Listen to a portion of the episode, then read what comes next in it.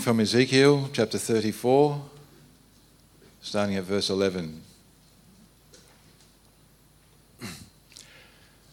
For thus says the Lord God, Behold, I myself will search for my sheep and will seek them out. As a shepherd seeks out his flock when he is among his sheep that have been scattered, so will I seek out my sheep, and I will rescue them from all places where they have been scattered on a day of clouds and thick darkness. And I will bring them out from the peoples and gather them from the countries and will bring them into their own land. And I will feed them on the mountains of Israel, by the ravines, and in all the inhabited places of the country. I will feed them with good pasture, and on the mountain heights of Israel shall be their grazing land. There they shall lie down in good grazing land, and on rich pasture they shall feed on the mountains of Israel. I myself will be the shepherd of my sheep, and I myself will make them lie down, declares the Lord God. I will seek the lost, and I will bring back the strayed, and I will bind up the injured, and I will strengthen the weak, and the fat and the strong I will destroy. I will feed them in justice. As for you, my flock, thus says the Lord God, Behold, I judge between sheep and sheep, between rams and male goats. Is it not enough for you to feed on the good pasture, that you must tread down with your feet the rest of your pasture? And to drink of clear water, that you must muddy the rest of the water with your feet? And must my sheep eat what you have trodden down with your feet, and drink what you have muddied with your feet? Therefore thus says the Lord God to them, Behold, I myself will judge between the fat sheep and the lean sheep, because you push with side and shoulder, and thrust at all the weak with your horns till you have scattered them abroad. I will rescue my flock. They shall no longer be a prey, and I will judge between sheep and sheep. And I'll set up over them one shepherd, my servant David, and he shall feed them. He shall feed them and be their shepherd. And I, the Lord, will be their God, and my servant David shall be prince among them. I am the Lord. I have spoken.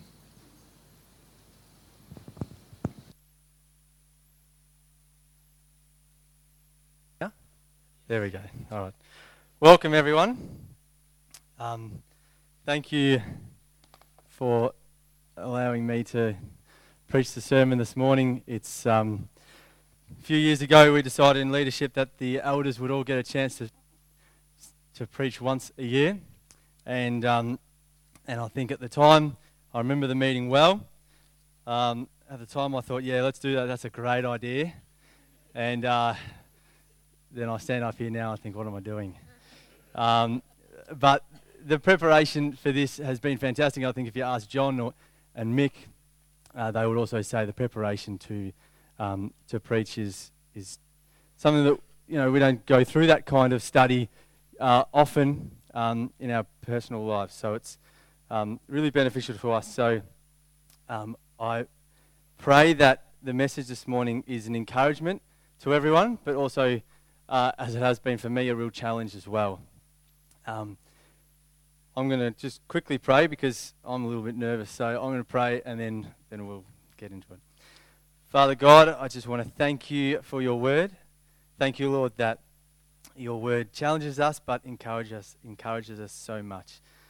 I pray, Father, that this message and your word would do exactly that, and that we would gain even more of an understanding of who you are and the character of you this morning. We pray this in Jesus' name. Amen. So, Paul says something in 2 Corinthians chapter 2, verse 1. He says that he didn't come with eloquent speech. So I sort of take a bit of encouragement from that because I don't speak very eloquently. But then Paul goes on and speaks incredibly eloquently, I think. So let's move on. I wanted to spend a little bit of time on talking about why I chose Ezekiel and this particular passage, but I must say I timed my message and I don't think I've got the time to go too far into it. It's definitely not a passage that I would have jumped to. If you had asked me 6 months ago what I'm going to speak on, Ezekiel was not the thing that I would have spoken on. I didn't know much about Ezekiel as a person, let alone the book.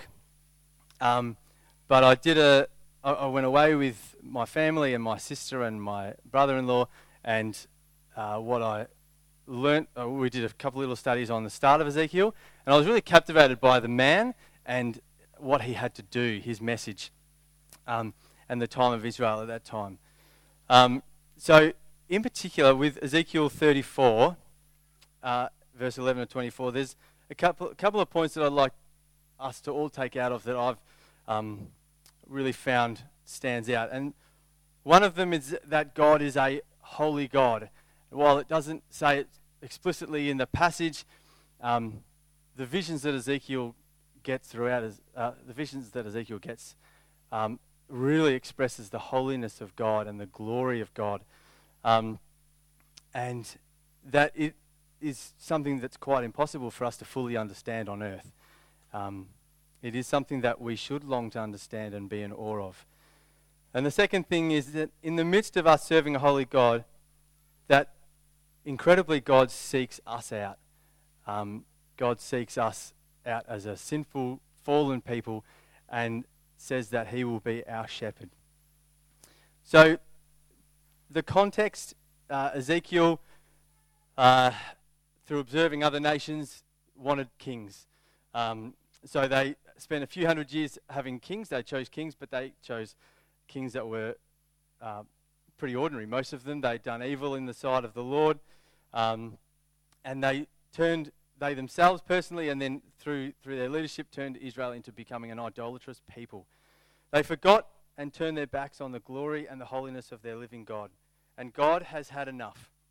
He uses King Nebuchadnezzar as his instrument to discipline Israel, and God uses it to teach them again that disobedience to God and not glorifying him will ultimately lead to death. So amongst many other things, Israel had walked away from worshipping God and had been worshipping idols. Sure, God is a gracious and loving God, and we would all attest to that. But God is also very just and also holy, and he will not let the Israelites go unpunished. God's holiness had been trodden on in front of all the nations. God had said, enough is enough. Now I want to pick up on the holiness of God, for the reasons that I said earlier, with the visions of Israel and his message. God says in chapter 5, verse 5 to 9, and explains why he has fully responded this way and why God is angry. God says this. He says, this is what the sovereign Lord says. This is Jerusalem, which I have set in the center of the nations, with countries all around her. Yet in her wickedness, she has rebelled against my laws and decrees, more than the nations and countries around her. She has rejected my laws and not followed my decrees. Therefore, this is what the sovereign Lord says. You have been more unruly than the nations around you, and you have not followed my decrees or kept my laws. You have not even conformed to the standards of the nations around you. That really struck me, that they didn't even stand out to the standards of the nations around them. This is what the sovereign Lord says. I myself am against you, Jerusalem, and I will inflict punishment on you in the sight of all the nations. Because of your detestable idols, I will do to you what I've never done before and will never do again. While this passage, and really the whole book of Ezekiel, is speaking directly to and about the Israelites, the power of this chapter and the whole book of Ezekiel would be lost if we thought that problem was just an Israelite problem. The people of Israel didn't pursue the holiness of God. They turned to idolatry. And we are no different.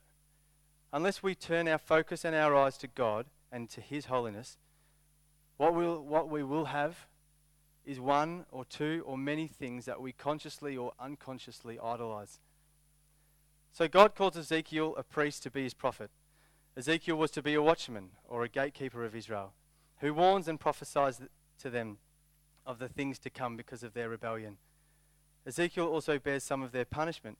In chapter 4, he has to bear the punishment of Israel and Judah because of their rebellion.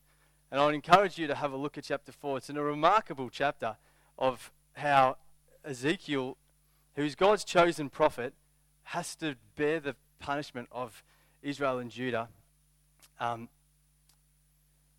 He also loses his wife in chapter 24 and is not allowed to mourn his wife.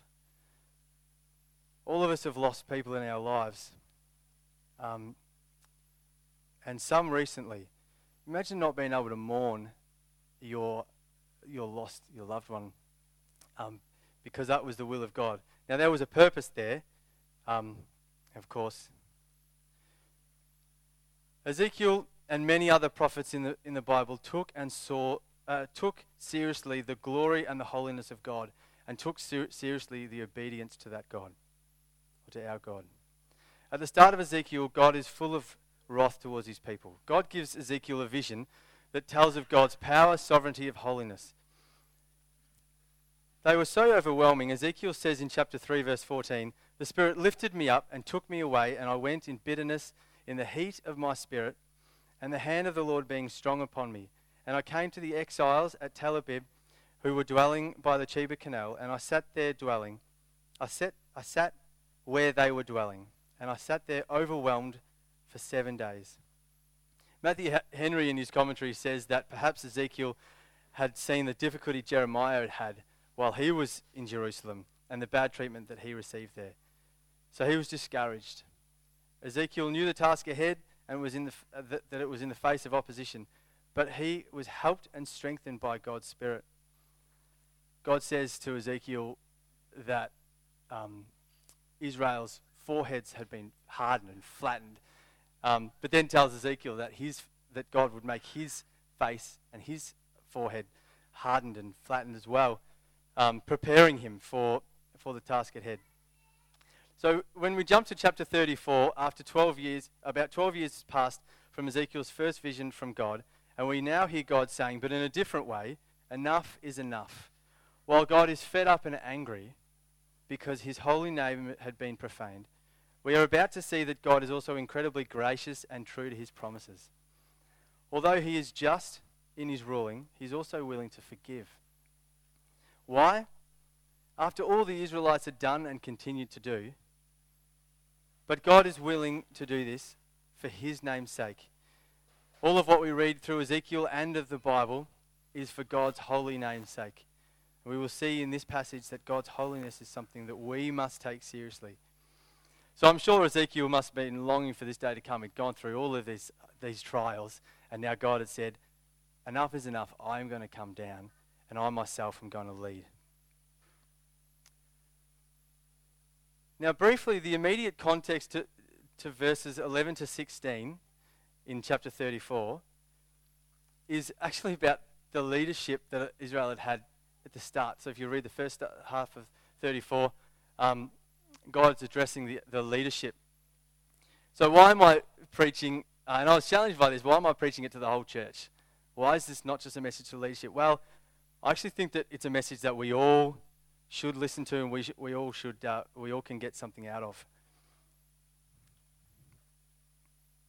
Chapter 34, verse 11, God says, "Behold, I myself will search for my sheep and seek them out." Firstly, we see how God gets the attention of the reader and the listener. He says, behold. If I got up here and said, behold, and that was the first thing I started, you guys might think, oh, here we go. Another word could be observe. Observe is something that's about to happen. Don't just listen, but look at what God's saying. Don't just listen, look at what I'm about to do. Then God says, it's like he emphasizes, he says, I will do the searching.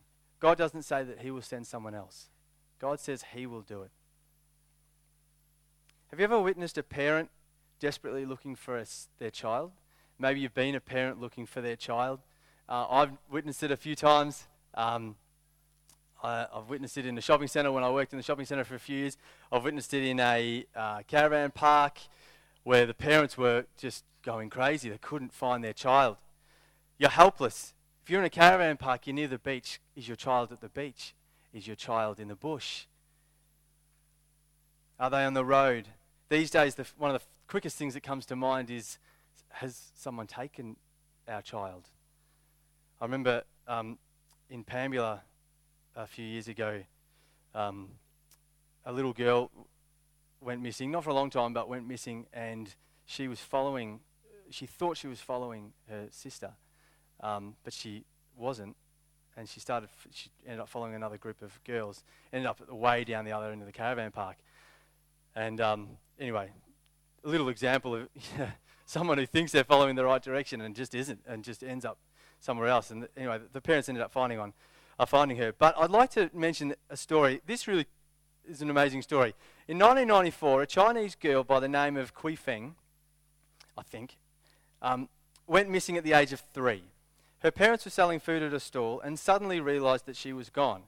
So they spent the following weeks looking for a sign that she was still alive. Years passed, and while they kept searching, nothing came up. In 2015, 21 years later, her father became a taxi driver in hope that she would one day use a taxi. Could you imagine every day waking up, going to work, with the hope that you would see your daughter after all those years jumping in your taxi? You go home to your wife's daily hopeful look, only to say that nothing happened that day. They sent a photo around the reason for him becoming a taxi driver went viral in China, and a police sketch artist met with him and drew up a sketch of what she might have looked like 24 years later. They sent the photo around on social media, and Kui Feng ended up seeing this sketch and contacting her father. And last year they were reunited finally after a persistent father who never stopped searching for his daughter. What a wonderful story of a father who never gave up, just continued to look, continued to try and find, never gave up hope that his daughter was still alive. And God similarly says to us that he will do the seeking out. So for the Israelites, peace and joy should fill their hearts right now, yeah? But they've been disobedient, so should it still? I mean, they're a disobedient people. That was the issue with the Israelites. How far will God go to seek them out? Well, we see that God is willing, even in his disobedience, to seek and save the lost. He has chosen, no matter how far they have strayed from God. If you think you've strayed too far from God, know that you can't actually stray too far from God. If you're sitting here thinking that you are just totally out of touch with who God is, where he is in your life, that's not possible. God, probably the fact that you're actually here says that God's brought you here. God is shepherding you in the right direction. He will find you.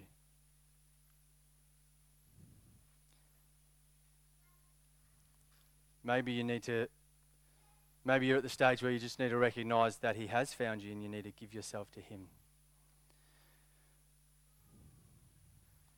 God is relentless, even in our disobedience. He seeks us out in order to save us. Even in our deepest struggles and valleys, God searches for us and reveals himself once more, that he is indeed Lord of our lives and everything in it, and that he is faithful to his promises. Verse 24 says, "I will seek out my sheep, and I will rescue them from all places where they have been scattered on the day of clouds and thick darkness." Israel, through exile, yes, but also through disobedience and idol worship, were scattered. They were geographically and spiritually scattered. They were a lost people. But God did not give up hope, God does not give up or not find those he has chosen. The brilliant news for the Israelites was that God was promising to gather his people and promise to bring them back to Jerusalem, even in disobedience. David says in Psalm 139, verse 7 to 14, "Where shall I go from your spirit? Where shall I flee from your presence?" This is not an obedient David. This is disobedience. This is disobedience like it was Jonah's disobedience, like it sometimes is with our disobedience. "If I ascend to heaven, you are there. If I make my bed in Sheol, you are there. If I take the wings of the morning and dwell in the uttermost parts of the sea, even there your hand shall lead me, and your right hand shall hold me. If I say, surely the darkness shall cover me, and the light about me be night, and the darkness, even the darkness is not dark to you. The night is bright as day to you, for darkness is as light with you." For you formed my inward parts, you knitted me together in my mother's womb. I praise you, for I am fearfully and wonderfully made. Wonderful are your works. My soul knows it very well. This psalm and the passage of Ezekiel has a very similar sort of ring to it. A rebellious people running away from God, doing evil in the sight of the Lord, but God still seeks them out. God still says, enough is enough. I am the Lord your God, and you shall know it. So after a few encouraging verses on God's promise to seek and feed his lost sheep, what do we make of verse 17 to 21? It's probably the most difficult, challenging part of this passage. He talks about seeking out the lost, but it's almost like he talks about seeking out those that are doing the scattering as well. I think it's a clear warning for God's people, for people who live as God's people. For all those that believe that they are in the fold. But what does Jesus say in Matthew 7? Not everyone who says to me, Lord, Lord, will enter the kingdom of heaven, but the one who does the will of my Father who is in heaven. On that day, many will say to me, Lord, Lord, did we not prophesy in your name, cast out demons in your name, and do many mighty works in your name? And then I will declare to them, I never knew you. Depart from me, you workers of lawlessness. Jesus is talking to a people who don't see God as holy. They're serving themselves. And as God says in Ezekiel, he uses those words, fattened sheep. This is a strong message to all of us, isn't it? So what does holy look like? We say it all the time, don't we? Especially when we put it with Holy Scriptures or Holy Spirit. God is set apart. He is unique. He has the perfect ability to create anything in the most beautiful and powerful way. God's holiness is so intense and powerful that if you come too close to it, you would not survive. I was going to chuck up a little clip, but the Bible Project do a great little clip of the holiness of God as the sun. And uses the sun as an example, and the sun is beautiful and awesome, and if you go too close to it, you die. But in the sun, if you're at the right distance from the sun, it's perfect, isn't it? It's just beautiful. We see it in the story of Moses and the burning bush. We see it with the priests who go into the most holy place in the temple. Can we grasp the true holiness of God on earth? No. But we should strive to know it and delight in it. Revelation chapter 4, verse 8 to 11 says this. Holy, holy, holy is the Lord God Almighty, who was and is to come. And whenever the living creatures give glory to and honor and thanks to him who is seated on the throne, who lives forever and ever, the 24 elders fall down before who is seated on the throne and worship him who lives forever and ever.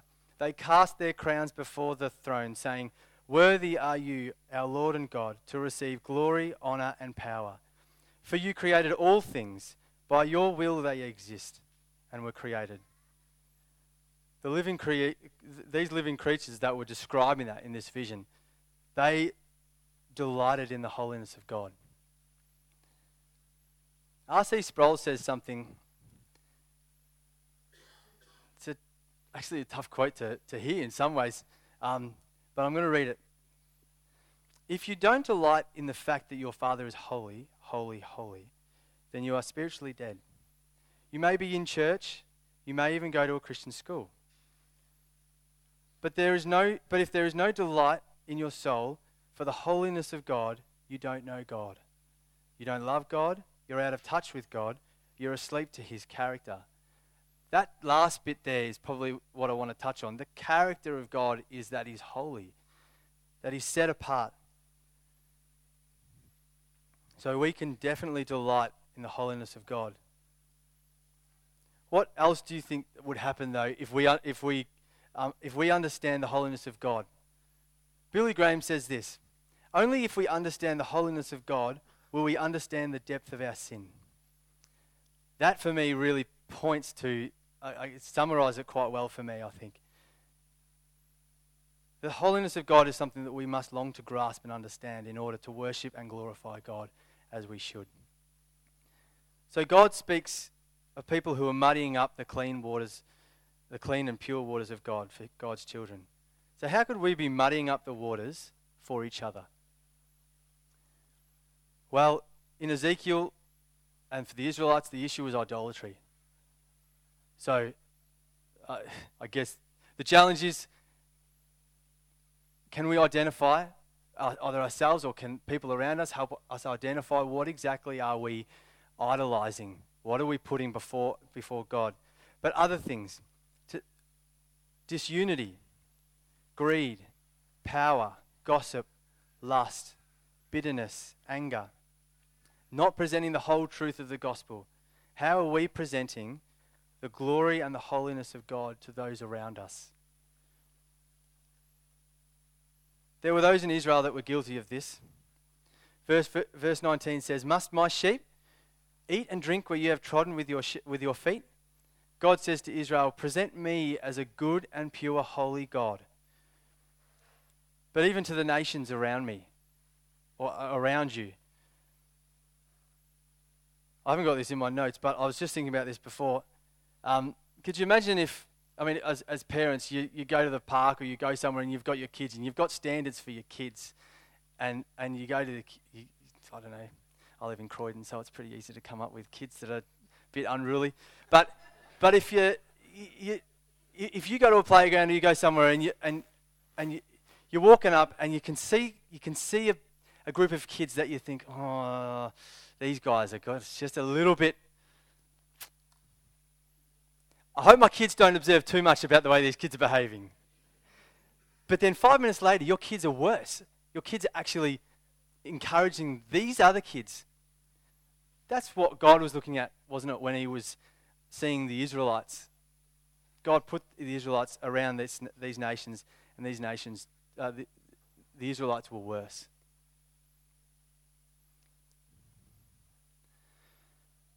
So, husbands and wives, live and serve together in unity, glorifying and honouring the Lord as holy in all that you do. Children, honour your parents because the Lord tells you to. And God is holy. I didn't know my dad was coming, but my dad's here, so this will be good. This is not to pump me up either, but I want to mention something that I thought was, I was just reflecting on this. One of the things that I've always wanted to do as an adult, was get a tattoo. Anybody else here want to get a tattoo? No, probably not. Anyway, and Dad's shaking his head. The one reason why I didn't get a tattoo was because I knew that my parents it wasn't going to cut it for them. Now, I'm married now. I've got my own kids. I've left home. I left home over 10 years ago. I could easily go out and get a tattoo. But if we understand God as a holy God, when he gives us a command to honour our parents or to love one another or to serve one another in love, then that's not for a period of time. That's for all of the time. And we must do that because we've got to understand that God is holy and God has, a benchmark that he wants us to live by. Elders, pastors, teachers, life group leaders, friends, serve one another in love. Take the Holy Spirit. Who here, when saying the words Holy Spirit, you think you're saying a name? I know I'm very guilty and have been for many years of just saying Holy Spirit as a name. But the Spirit of God is what we have, but holy is what characterizes that Spirit. That is what we have inside of us, the Holy Spirit of God. What about your prayer life? I have many times talked about with others the beauty of being able to pray to God wherever I am, in the car, in the shower, on the way to the footy. And that's true, you can pray to God wherever you are. But that should be those times should be smaller than the times you set apart to spend time with God. Because God is a holy God. God is a God who wants to be recognized as holy, because that is who he is. This is a silly little example, but I'll say it anyway. When I was about 16 years old, I went to Tasmania, stayed with a family that were more conservative than mine, and I was in a phase that I'm probably still in, and I was just saying everything was awesome. And the mother of the house got really frustrated with me after a while. She said, "Joel, not everything is awesome. That bike's not awesome. Those clothes are not awesome. That music you listen to certainly isn't awesome. Understand what is awesome. God is awesome. Everything God's created is awesome." That, use the word correctly. Anyway, you get the idea. I just thought, what is going on here? But it is true. When we use the word holy, we must understand that we are describing the very character of God. Now, it would be wrong to leave it here, because if I did, you'd assume that the pursuit of holiness is entirely ours. God says in chapter 36, verse 26, "I will give you a new heart and a new spirit, and I will put that within you. I will remove the heart of stone from your flesh and give you a new heart of flesh." Why? "To cause you to walk in my holy name." They could not, and we could not do that without the help of the Spirit.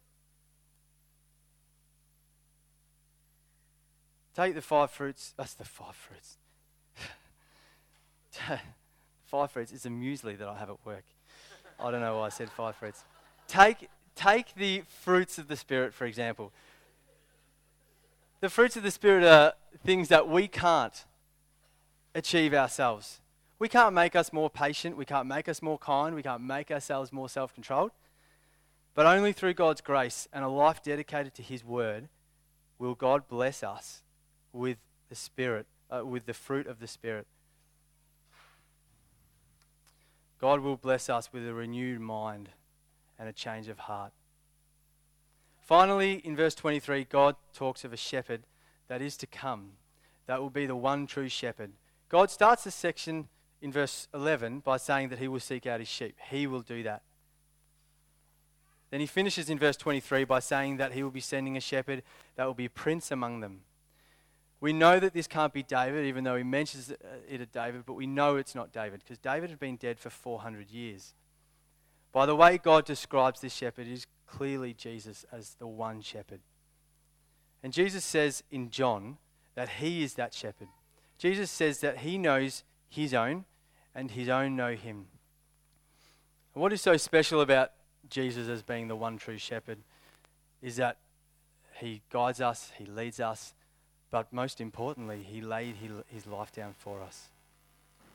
Jesus did what no other shepherd could do. He would lay His life down so that He could bring an unreachable God for us reachable. He would be that, he would make that way. To harp on what He will do, Jesus says it three times in that passage. We could never have saved ourselves or guided ourselves to God or found our way to God. Only because of the thanks be to Jesus. And He will die for our gain. He would be that perfect sacrifice that once and for all would take on God's wrath for the sin of this world. And I'm not sure if there's a better picture of holiness than on the day that Jesus died. The love of the Holy Father and of the Holy Son and of the Holy Spirit that day saw Jesus die on the cross. That was the love that they had for us, that God had for us. But the holiness of the Father meant that sin had to be atoned for. And the full measure of God's wrath had to be poured out on a perfect sacrifice.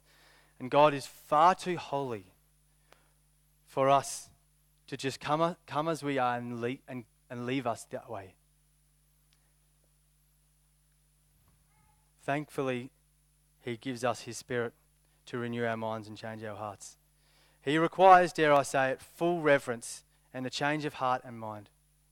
He is the loving, caring and saving and perfect holy creator God who has invited you into a perfect relationship with Him. And to finish, what a brilliant way that he finishes this passage by saying, I am the Lord, I have spoken. If I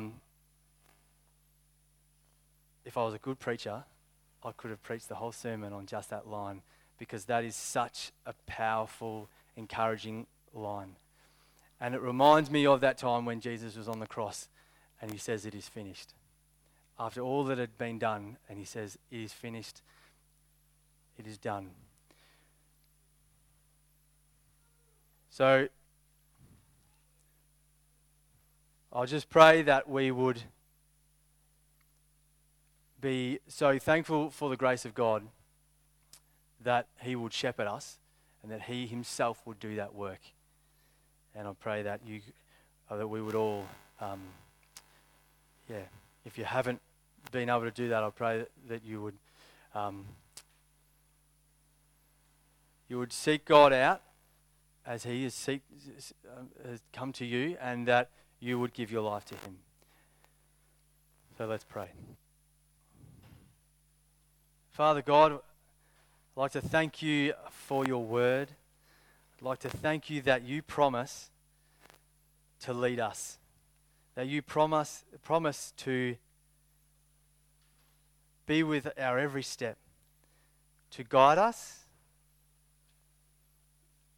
and to renew our minds and change our hearts so that we would walk in your ways. We thank you for the promise of Jesus, and we thank you that through your word and through your spirit, we know that Jesus died on the cross for us and that we can have a right relationship with you. We thank you, Lord, for that. We pray all this in Jesus' name. Amen.